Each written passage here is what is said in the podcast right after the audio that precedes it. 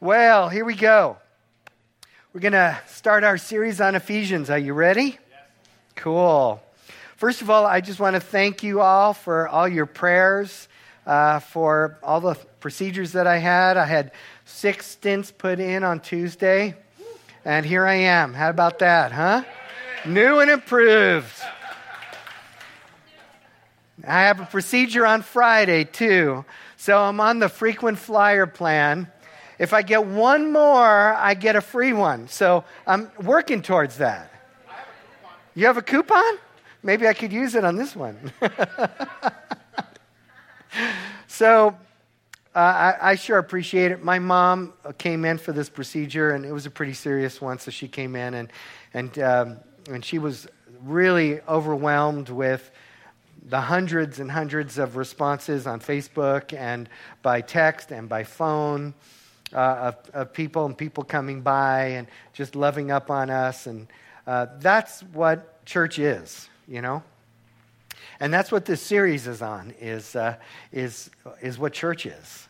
It's one of the reasons why we're doing it today. So um, I'm really excited about it. Are you guys excited about it? It's going to be a great series. So we're going to do this whole book. It's going to take uh, about three months to do, so just let you know about it. And uh, what, what we'd encourage you to do is, although we have a reading plan uh, that's in the bulletin or on, online uh, on our website, uh, please do that too. We encourage you to do that. But also, would you please read along with us in Ephesians? The next three weeks, we're going to be in the first chapter. So it's not that much reading, and if you could just be familiar with it, uh, then you can help me out on Sundays or whoever's speaking. Jody's going to speak next week. Uh, did she mention, did Vicki mention that Jody has the bird flu, the Asian bird flu? So that's what happens when you go to Asia, you get the bird flu. Jody gets things like that. I don't know what it is, but whenever she get, goes away, she gets some exotic thing. So we shouldn't let her go anymore. What, what do you think? She might be listening now because she can. So everybody say hi to Jody. Love you. I hope you're watching. and uh, she, she's, I talked with her, had a great conversation with her. She came over to the house, and, and uh, we are just excited about what God is doing in this season. So um, it's going to be great to have her back and for her to share some of the things that God's been speaking to her. So, we're going to talk for the beginning here for quite some time about context because context is important. What, what's going on and who is it about and you know understanding a book and why it was written, who was written for, for, what was the intention of the writing. This is all really critical to understanding the book, as, as, you, as you'll see. And, and what I'm giving you now is someone after first service told me this, so I thought I'd share it with you. It's just what I'm doing now is something that you can do at home. This is not rocket science you know, uh, in studying some of these things about context and, and history and, and, and getting this. And you can get this stuff. And, and then you can study uh, in depth in, in the Bible. It's, it's really something everyone can do, and we want to encourage you to do it. Study along with us. Call me or text me with any thoughts you have about Ephesians during this series uh, especially if it, if it fit into where we're going. It would be great to have it and for you to be able to contribute. So, how many of you would be interested in doing that? Good. That'd be great to get some texts or calls from you guys about ideas. Or you can email me too, so because it might, might take more than a little text. So, first, we're going to talk about uh, uh, the date and location of the writing of the book of Ephesians, all right? So, it's somewhere between uh, AD 59 and 64 in Caesarea or Rome during Paul's imprisonment. It's his, what? First. So um, it, it's good to know that um, Ephesians, Colossians, and Philemon were all written about that same time. So, and they all have very similar context and, and purposes in their writing. Uh, also, the intended audience is really important to know. The title says to the Ephesians. Guess who it's to? Oh, you guys, you're, you're amazing. and uh, this is almost universally accepted. And of course, there's always those people, those naysayers out there that would, that would disagree.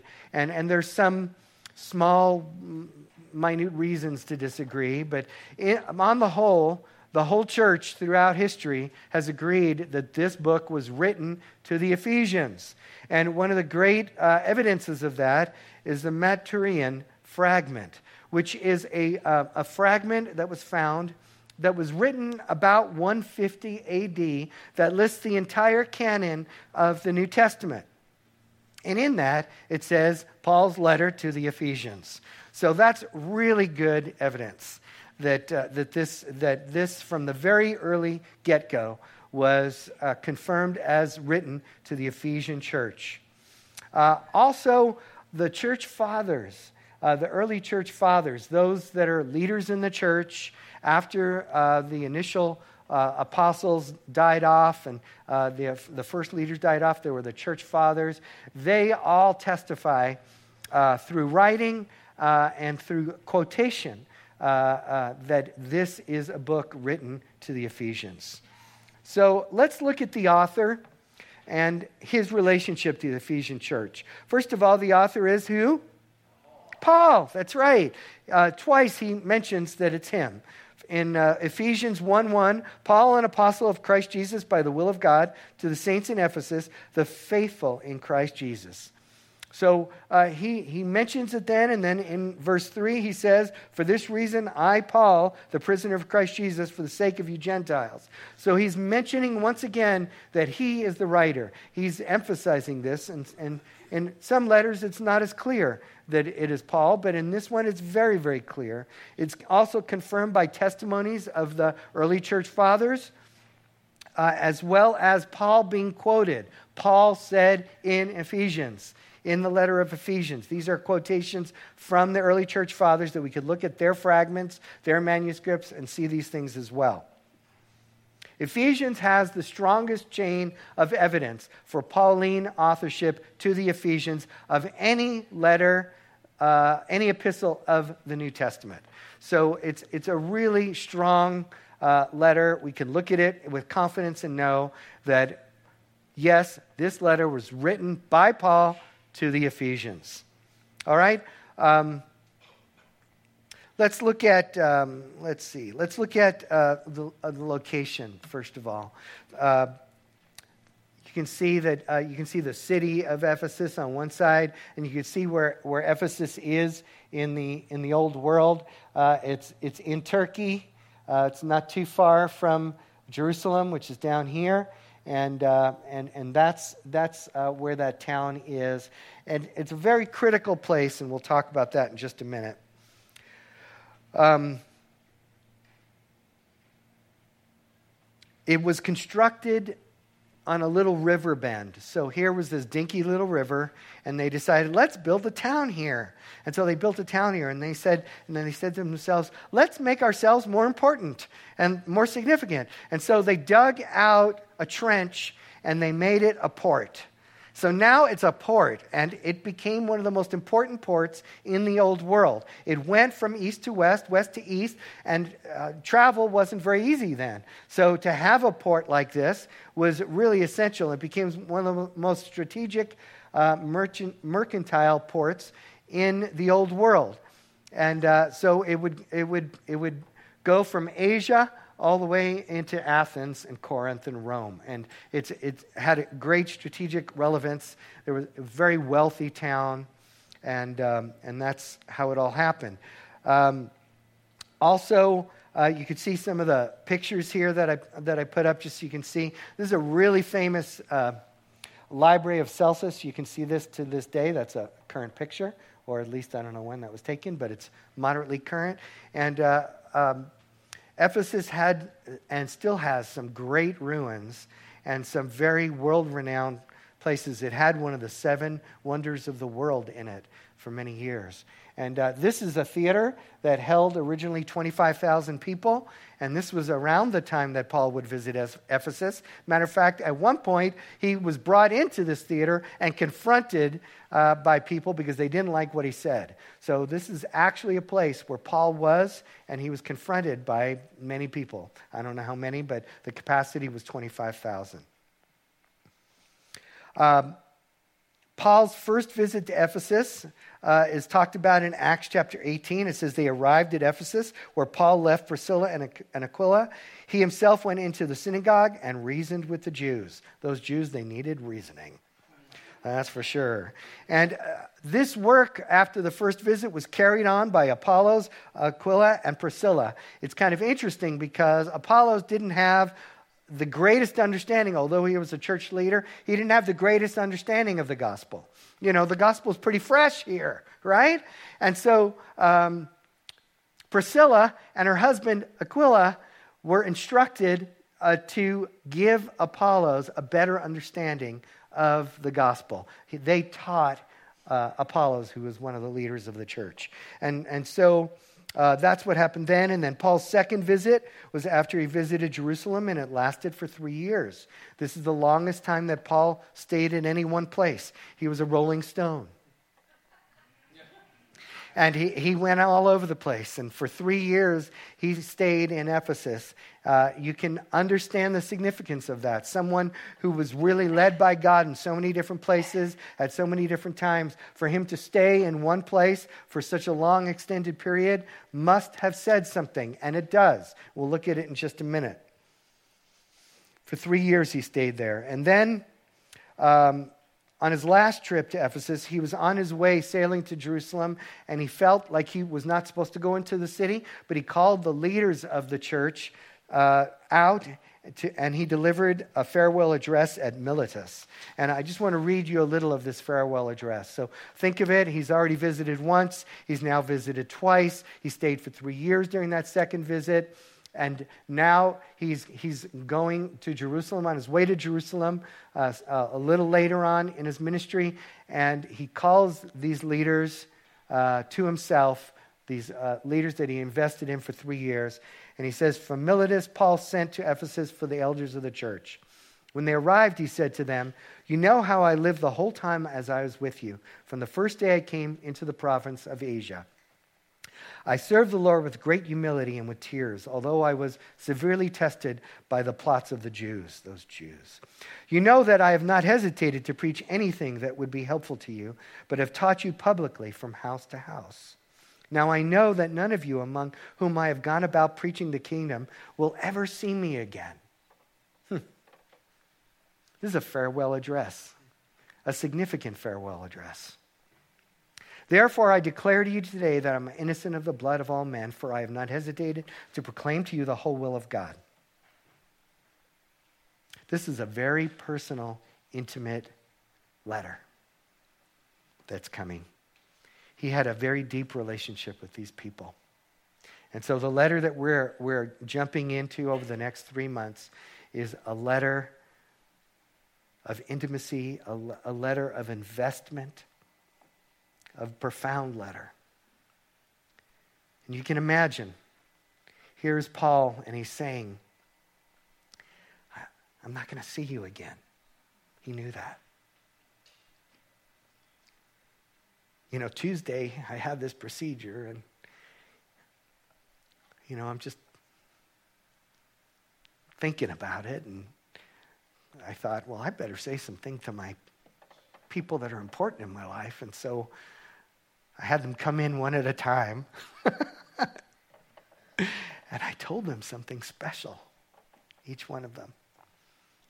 Not that terribly profound, but more intimate, you know? That's what you do when you think you might not see someone again. And, and so the communication that Paul is giving, not only at this but point, but think about it, he knew when he was writing the Ephesian letter, he knew he wasn't going to see them again. He, I must tell you this. You must know this. So, this is the kind of relationship they had. Very deep, loving relationship. What's the overarching theme of Ephesians? It is the church, God's full expression to the world. Now, as an individual Christian in the world, when I used to read the Bible, I used to read it as, What does this say to me? And that's not a bad thing to do. That's the, uh, one of the first things to do. But then you have to look at it differently. It's what does this say about us? That is really essential. And, and so we want to keep that in mind because this letter is not just written to a bunch of individuals that live in Ephesus. This is written to the church of Ephesus. And you'll see in just a minute that that has great significance. What is Paul's purpose in writing this letter? We have to look at his circumstances, okay? So He's not in the field. He's not bouncing around from city to city. What he is doing is he's in prison somewhere, and he's, not, he's, he's still, he's quiet, and um, uh, there's not, it's not hectic. He's just in prison somewhere. There's not much to do in prison. You can't even choose what you want on the menu, right? So here you are, you're in prison, and you know, it's kind of like a little retreat in a sense, right? well, maybe not. But in the, in the sense that you can get away from all the craziness of life and now you can look. Now you can look in a, in a new way at things and you can see things in a much broader way. And that's exactly what Paul did in this book. Is he was looking in a very broad way at things, not Broadway. Don't do that. But broad way of things about what the church is who God says the church is, who God says we are as a congregation.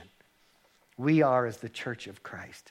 You know, I got to tell you, we have an amazing group of pastors that live in this state. And uh, I get to represent many of them in the Salt Lake area and work with Standing Together.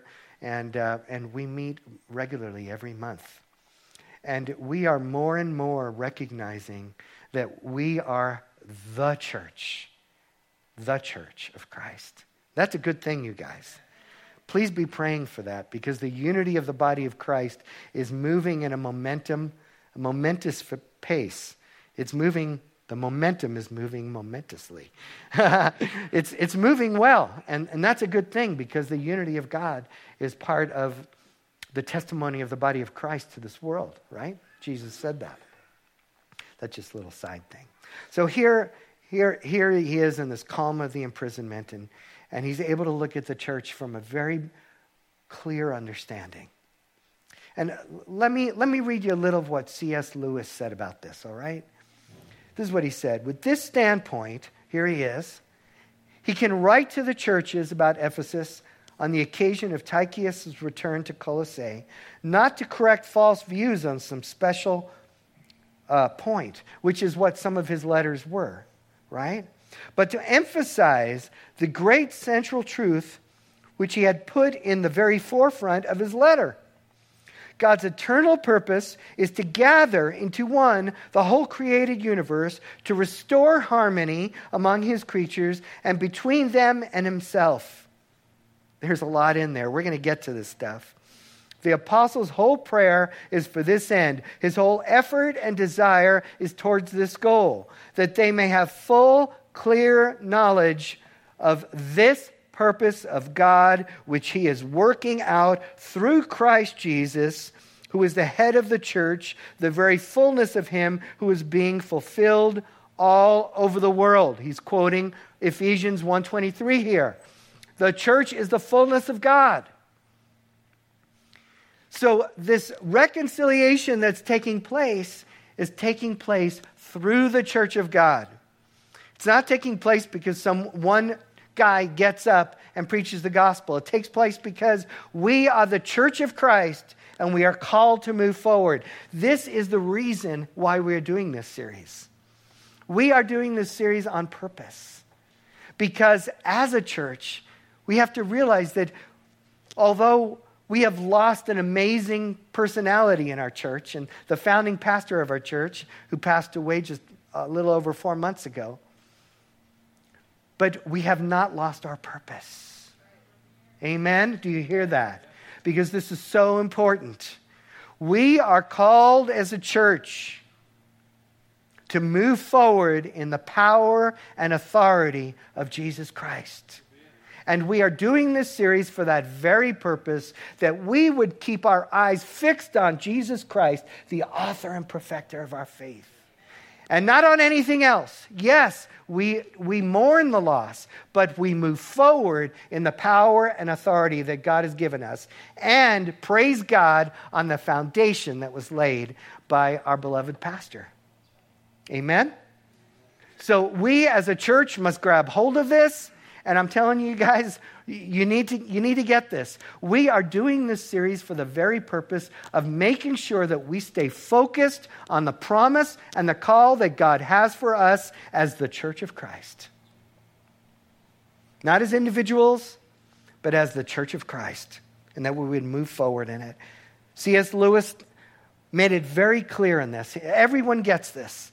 I didn't get it for a long time, but I do now that this is, this is really about God's church moving forward in His authority and His promise, exercising all the gifts that each one of us, male and female, old and young, would move forward in the authority and a power that God has given us, the calling that He's given us. This is what Alford says. He's another commentator. He says, The object of the epistle is to set forth the ground, the course, and the aim and end of the church of the faithful in Christ. He speaks to the Ephesians as a type of sample of the church universal. Hence, the church throughout the epistle is spoken of in the singular, not in the plural, churches. So, what he's saying here is that Paul wrote this for us. He wrote this for us, for you and me, for the adventure, for the church in Utah. He wrote the book of Ephesians so that we would get it. That this is not just about what am I going to get from a Sunday sermon, but what are we doing as the church of Jesus Christ? You guys getting this? Now, in a culture where it is very individualistic, and we talk about you know, we talk about independence. This is the weekend to talk about independence. It's, it's very easy to think that we as individuals are independent in ourselves. But that is never God's plan. God's plan is relationship. God's plan is the Trinity, the Father, the Son, and the Holy Spirit working together in triunity. And then that relationship rolls out to the rest of us, and we, uh, being united because of the Holy Spirit of God, the grace of God, the power of God move forward, and we are able to be the fullness of Christ in this world. That's the epistle to the Ephesians. So, what's the subject? Some of the subjects that, that, uh, that we're going to be talking about. Well, today we're going to be talking about in Christ. We will get to that in a while. We're still doing this introduction. So I'm not going to go into that too much. The, uh, the next thing we're going to talk about is God's eternal sovereign call. That's next week. To realize that you were called, that you were predestined by God to be his child before you were even born is a radical realization if you get it. But I'm sorry to say that most of us don't get this. And most of us worry gee, am I really a Christian? Am I really doing good enough to be a Christian? Do I really deserve this? All this stuff. But the reality is, is that God called us, He predestined us before we were even born. It takes everything off the table. And He says, You are mine. Before you were even born. The more we get this, the more our lives changed, the more we are transformed, the more we are able to be the church. This is why Ephesians is quoted most in my base camp curriculum, our base camp cu- curriculum. Because when we get this about God destining us to be his children, and that it's not about our works and what we do. And that's one of the next things that we talk about is, is God's grace and rec- reconciliation. It is God's sovereign will that you are here today and you are hearing the gospel of Jesus Christ. And those of you that know God, know God. It is not because you're so smart, so educated, so humble. It's not because of any of those reasons. It is because God called you. Yes? God called you. And you know what? That is humbling, but at the same time, it is extremely comforting to know that it is nothing in yourself, not by works, so that no man can boast. It is the grace of God. The grace of God. So we're going to get to that. Doesn't that sound like fun? Because I'll tell you, as, as someone who was a hospice chaplain for some time, I realized that at the end of people's lives, even Christians do not get this one point a lot of times. And they worry was I good enough? Did I do enough? Oh, that is so off the table, you guys. That is so off the table in God's eyes. And what happens if we keep it in, on the table, it slows us down and trips us up each and every day. So we're going to get to that. Next is the mystery of God. The mystery of God. I'll talk about a little more about that too. And then the unity. So God is revealing his purpose in the church. Then he's saying, let's unify together. Let's have the love and the unity that, that, that the cross of Christ delivers to us. We'll be talking about that one week. And then next, the new self and walking in the light. That we would walk and not live futile lives. I hate going around the mountain over and over and over again. And I almost hate as much, if not more, watching others that I love go around the mountain again. But it happens all the time. It's called futility. And God has given us a way to not live lives of futility that we could live lives of moving forward in His authority, His power, His love, His healing, His peace, His joy, each and every day, regardless of the circumstances. Regardless. So we do not have to live lives of futility. Does that sound like a good week to talk about? Good. And then restored relationships. I'm really looking forward to this because Relationships have been broken since the fall.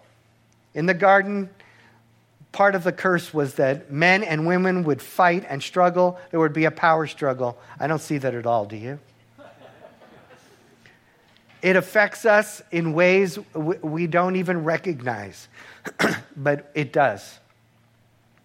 And I think it's, it's quite obvious in many ways, but some ways it's very subtle. And the, the, the brilliant thing is that when the grace of God comes in our lives and we start exercising uh, our, our walk with God and walk in a way of love, we do not have to have that type of relationship with others ever again. And we can walk in unity, in restored relationships. And so we're going to have a great talk about that. I'm excited about that. And then, because here we are, we're talking about the church of God, we're talking about being a whole church. Can you imagine a whole church having off the table the thought about, gee, I wonder if God loves me today? Wouldn't that be great? The whole church, no one's thinking that ever again. What it would do to us. I, I, say that and I harp on it because I know as, as a Jew who has great Jewish guilt instilled in his life that once I realized it, it, it, it, it took away the futility in my life. And it gave me freedom and joy that overwhelmed my soul. I forgot where I was going with that, but it sounded good. Oh, because we're this church, I just reminded myself, because, of the, because we are this church that believes this, that's now walking in unity, that now has restored kingdom relationships instead of relationships that were built on some type of man made, man oppressive relationships. Because we are this church, guess what we need? The armor of God, spiritual warfare. And so we will talk about spiritual warfare as well. And, and so this is what we're looking at for the next three months, talking about these issues. Does that sound good to you? Want to commit you to, uh, you know, encourage you to, to be a part of this series and to actively study the Word. And if you have any ideas, to send them to me by email, text, or phone so that, so that we can include that in as well, all right? So to summarize, the focus of Ephesians is the mystery of God's purposes in the church revealed. And the way that happens is threefold. First, God reconciling individuals through the act of grace. We will talk about that. God reconciling individuals to each other, breaking down barriers. Doesn't that make perfect sense? And then three, God uniting individuals in one body, the church. Can you see how it's impossible for the church to be the church unless it has the first two things happen? Unless you are free to be you and to not have to worry about and have anxiety about who you are in God, how can you move forward? And if you have that, you must also be able to reconcile relationships and have kingdom focused relationships instead of the angst, anxiety, anger, and hierarchies that are placed on relationships in the world setting but are not a part of the kingdom of God setting. A matter of fact, hierarchies are anathema to the kingdom of God setting, isn't it? It says the greatest is what? What? The least. So hierarchies are exactly the opposite. Exactly the opposite. And then, when we have those things in order, then we can be the church. Then we can be the church. So, back to this mystery for just a minute. Because uh, that's what this series is called Ephesians, God's mystery revealed. When he used this word mystery, I think he was thinking about God's mystery revealed in his life. It makes sense to me. So here you have Paul, called Saul, and he was convinced firmly in his own mind that what he needed to do was kill Christians. And so he went from place to place and was famous for it, killing Christians because he knew, he was convinced in his own mind that Christians were evil and they needed to be destroyed. This Christian virus needed to be destroyed. And so he went from place to place with firm conviction in his soul.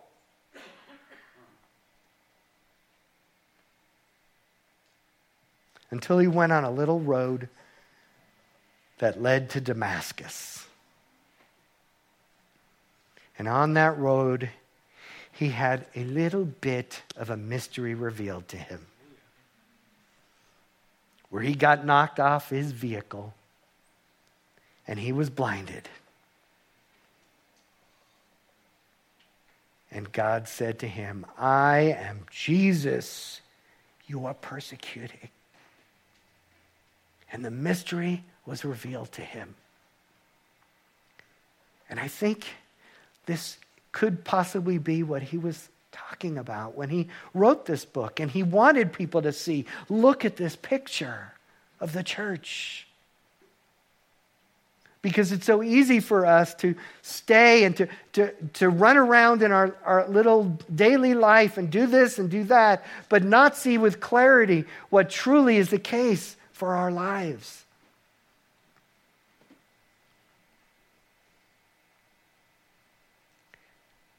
How does this relate to us? Well, I'll tell you.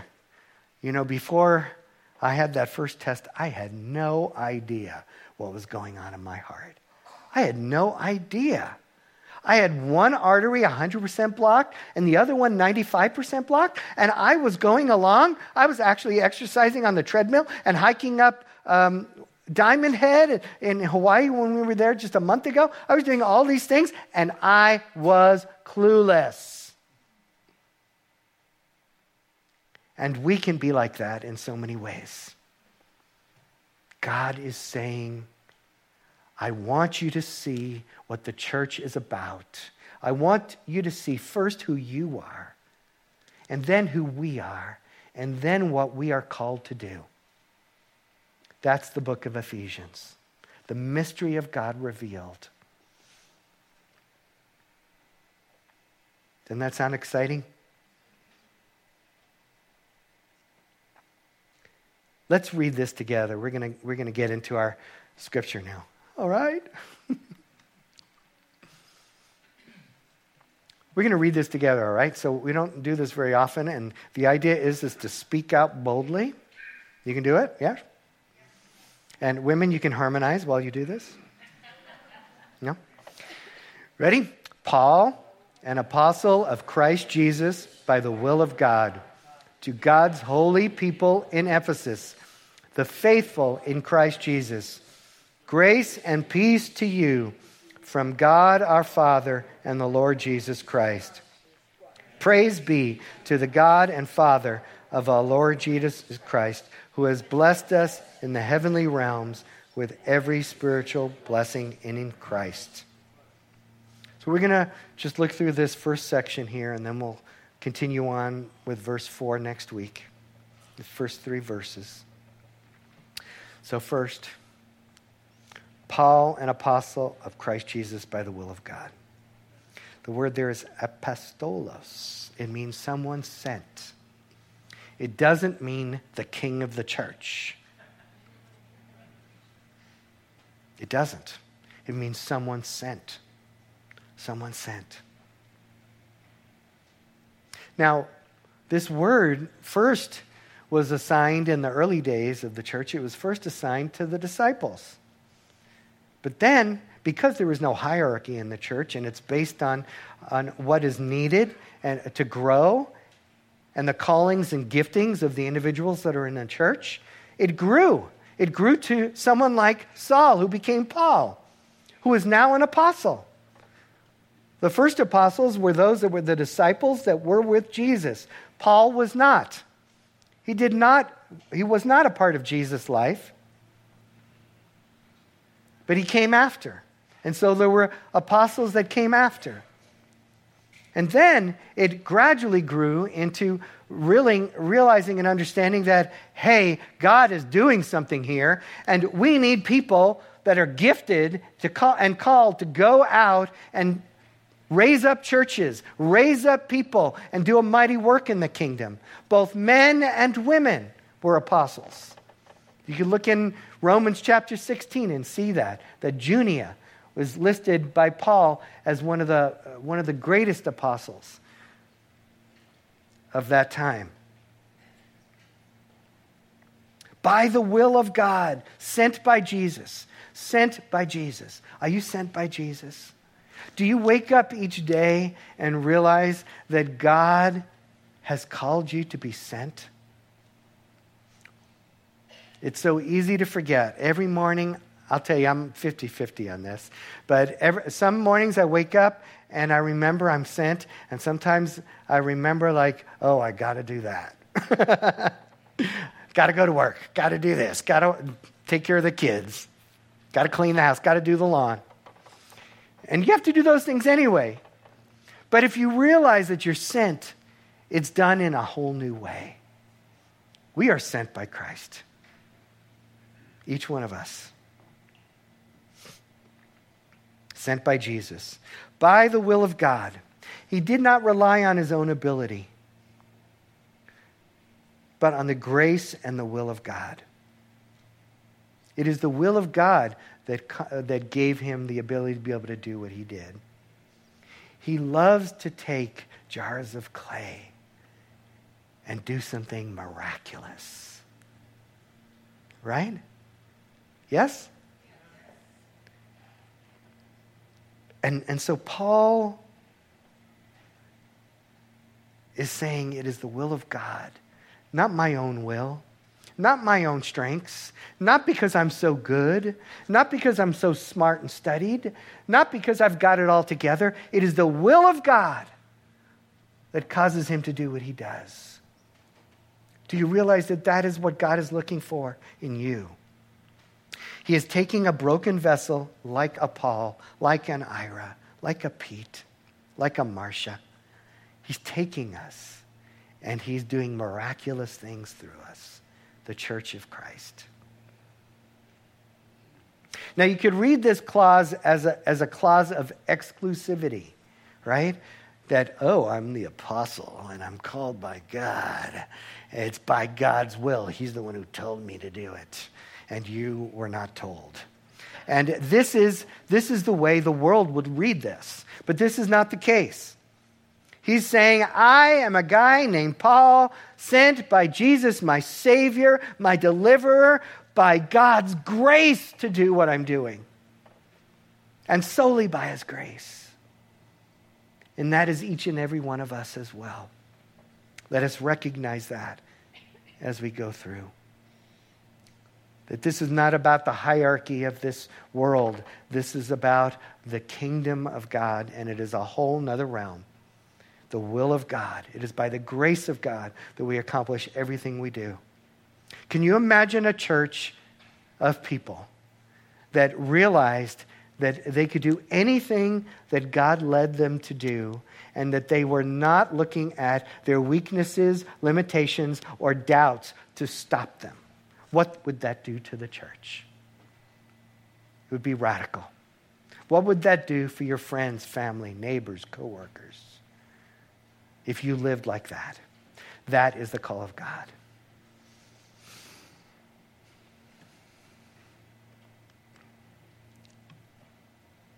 To God's holy people in Ephesus, the faithful in Christ Jesus. Hagiazo, the saints, the saints means sanctified ones, holy ones, who have faith. Grace first, faith second.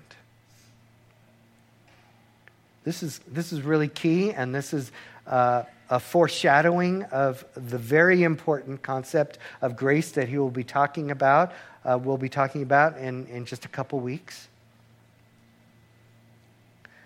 But we are called by God, by the grace of God first. We are holy.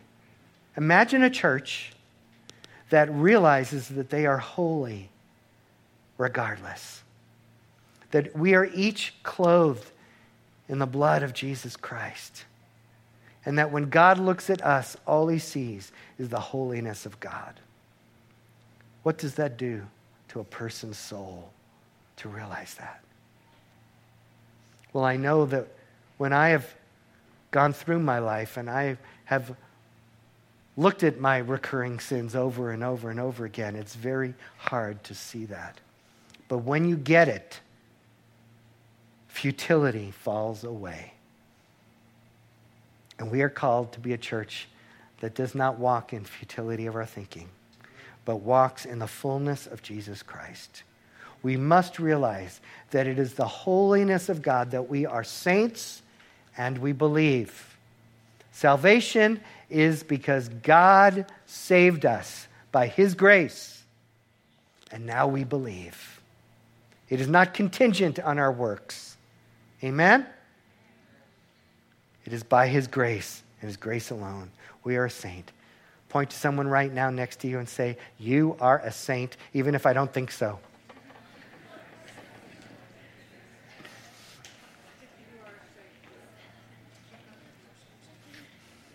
You're a saint first, you have faith second.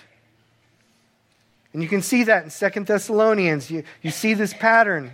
Paul has set, set up throughout all of his writings. But we ought always to thank God for you, brothers loved by the Lord, because from the beginning God chose you to be saved through the sanctifying work of the Spirit and through belief in the truth. Sanctification first, We are cleansed, we are made holy, and now you're believing.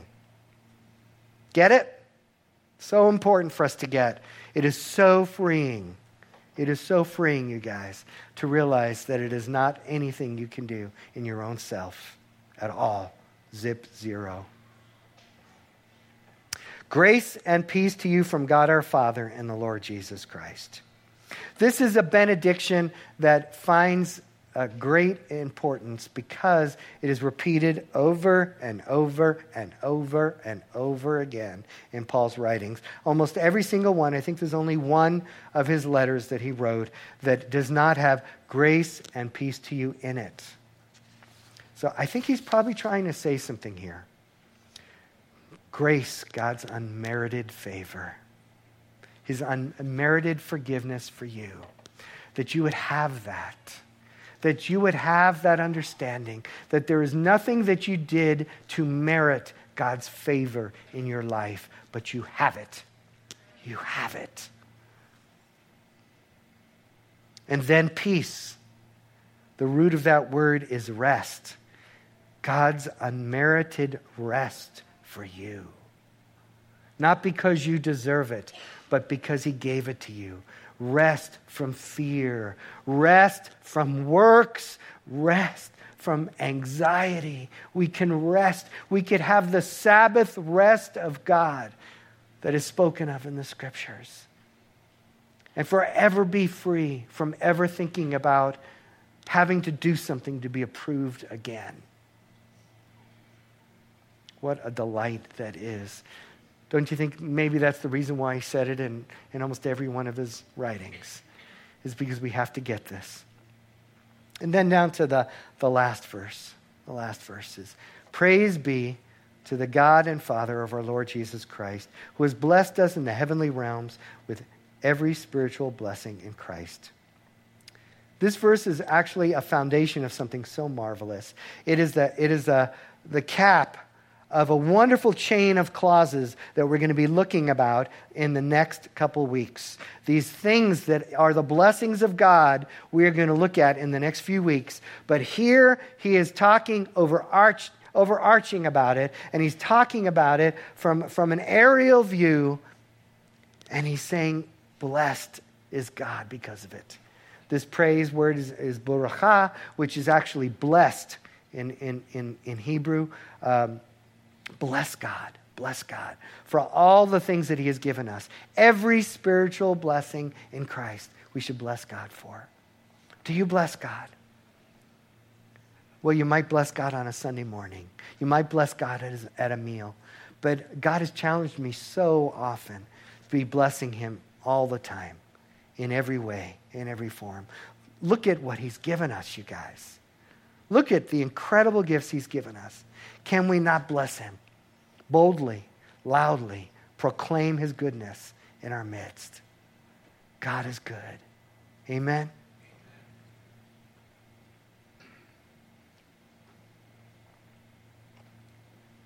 The word blessed, he, that he's blessed us, is active in the Greek. It's active in the Greek. It means He's efficiently, actively blessing us all the time. He is blessing us. He is blessing us. The blessing of God in our lives. Yet at the same time, he also says in this, in this verse that who has blessed us.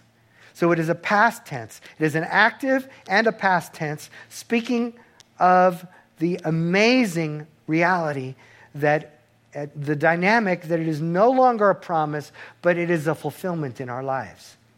He has blessed us. What he is doing now and what he will continue to do in our lives for all eternity is something that has been established forever and ever and ever.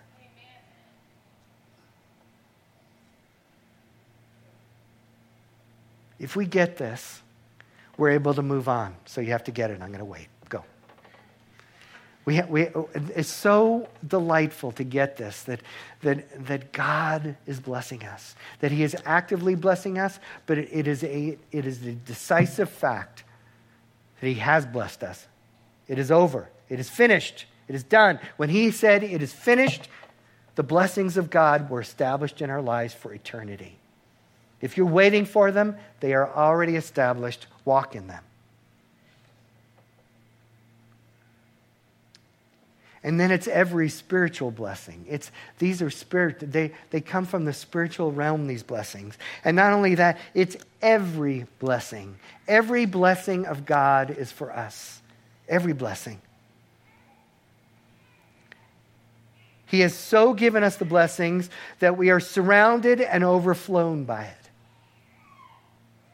We can receive those blessings in the heavenly realms.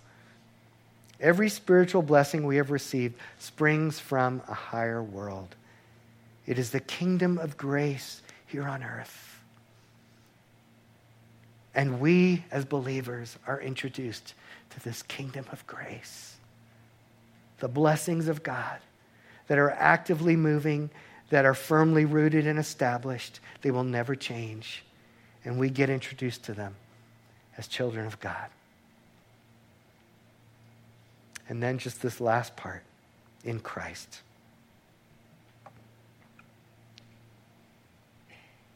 In Christ refers to the believer's union and identification with Christ. Paul repeats this over and over and over in this epistle for this very purpose that we would understand that it all comes from being in Christ. In him is contained the grounds as to why we are blessed.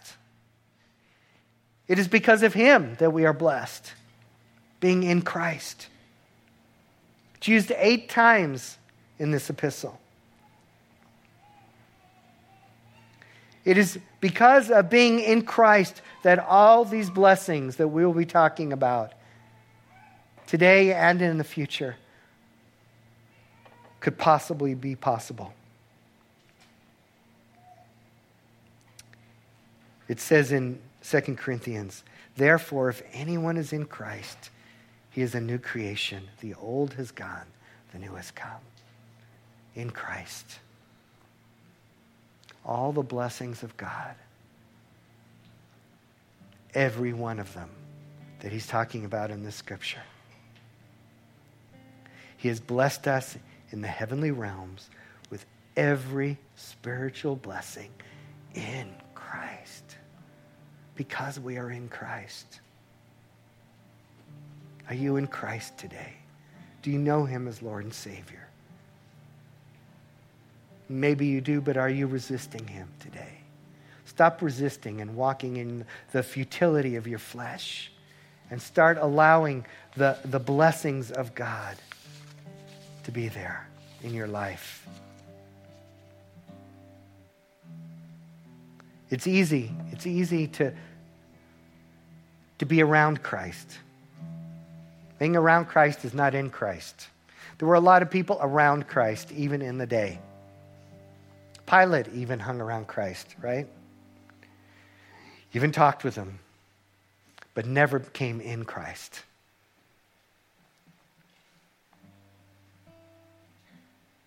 There were people that are aware of Christ you could be here today and have been attending your, your whole life as, as someone that comes to church and might be for the first time realizing that I need to walk in Christ today. Because that is where the blessing is, that's where the promise is.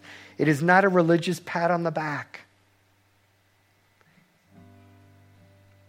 This is a list John Piper has on the one of his teachings, and I just love it. These are scriptures that, um, that you can get out of the Bible that are just talk about being in Christ. And we're going to close, and I'm going to read these to you. Would you please stand? Oh, the blessings of God are in Christ. This is the first thing we need to know is that we are in Christ. Just close your eyes right now, and I'm going to read these to you, all right? Let the Lord be speaking to you about who you are, his promises for you. In Christ Jesus, you were given grace before the world was created. 2 Timothy 1 9. In Christ Jesus, You were chosen by God before creation. Ephesians 1 4. In Christ Jesus, you are loved by God with an inseparable love. Romans 8. In Christ Jesus, you were redeemed and forgiven for all your sins. Ephesians 1 7. In Christ Jesus, you are justified before God, and the righteousness of Christ is imputed, given to you. 2 Corinthians 5.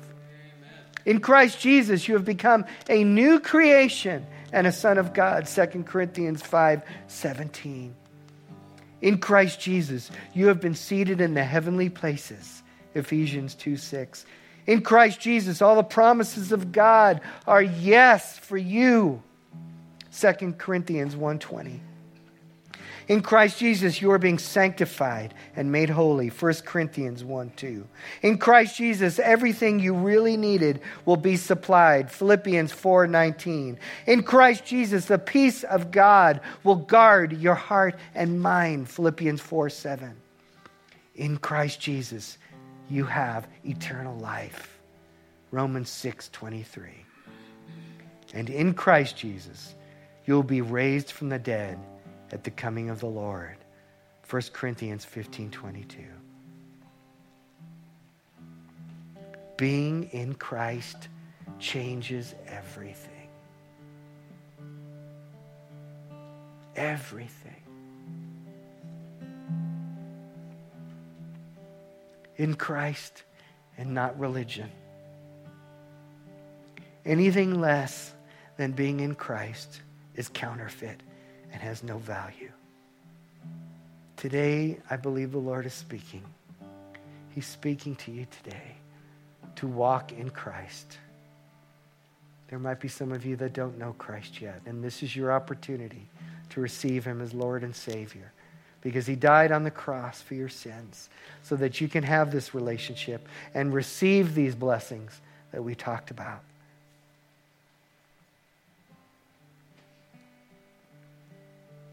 Being in Christ is intimacy with God.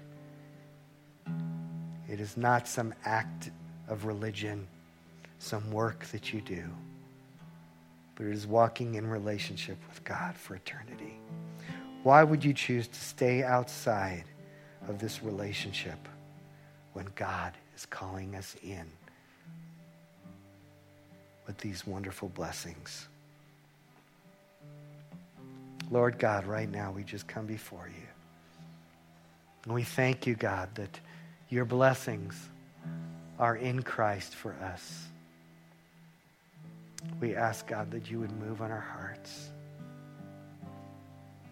I just want to give you an opportunity. If that's something that you desire to walk in Christ, to build a relationship with Him, maybe you know Christ, but you have not been walking. You've been walking more in futility. Or maybe this is the first time you're just saying, I need to follow God because I need these blessings in my life. I'm not doing so well on my own. If, if that's you, while everybody's eyes are closed and we're praying, could you just raise your hand and just say, Yes, I want Christ? Yes, I, amen, amen. Anyone else? Yes, yes. Yes. Thank you, Lord. Thank you, Jesus. Hallelujah. Let's all just join those that have raised their hands because we can all pray this prayer each and every day. Let's join those that are asking Christ to, for this relationship. They want to be in Christ. Let's join in solidarity with them. Can you all repeat after me? Dear Lord Jesus, I come to you and recognize my need.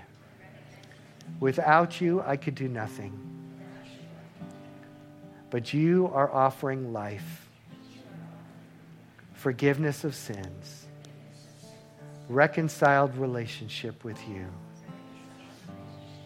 I reach out my heart to you right now.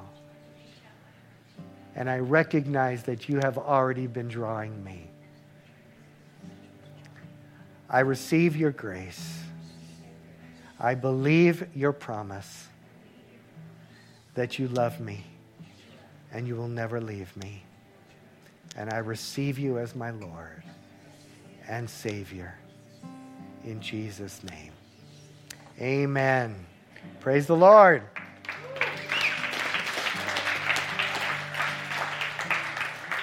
Walk in the blessings that God has for you today. And hopefully, we'll see you at 3 o'clock at the barbecue. It's going to be fun. We love you guys. Have a great, great day. Thanks for coming today.